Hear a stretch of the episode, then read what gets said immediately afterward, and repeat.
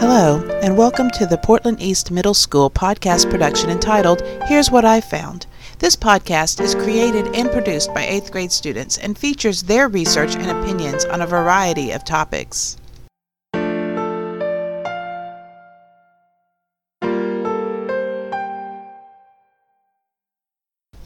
Hello, this is Callie Michaela talking about Area 51.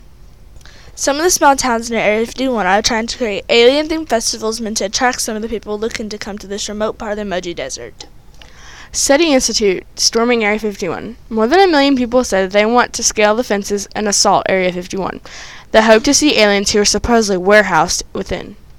Just about a week ago, the actual Alienstock event, that brainchild of Matty Roberts and Connie West, was canceled. The town's own website is even warning people not to come. In the story, Business Insider says why, in just three short sentences, the Facebook people created an event page originally titled Storm Area 51. They can't stop all of us. Issued a tongue in cheek call to action. Get to this tourist attraction, coordinate entry, and storm Area 51. Also, it's not like there's a grocery store or gas station, let alone a hospital anywhere near the site.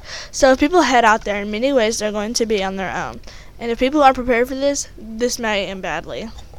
Also, where are they going to stay? Where are people going to use the restroom? And where are they going to get water? TheGuardian.com. In this passage, a man says, in the middle of the Nevada desert, outside a secretive U.S. military airstrip, I found the world's strangest social media convention.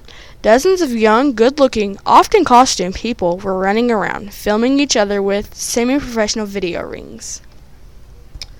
Area 51 is real. Sorry, no aliens. This was Callie and Michaela talking about Area 51.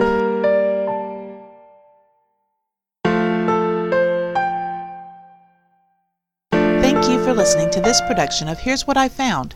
Music for this production has been provided by Austin Evans, 8th grader. All rights reserved.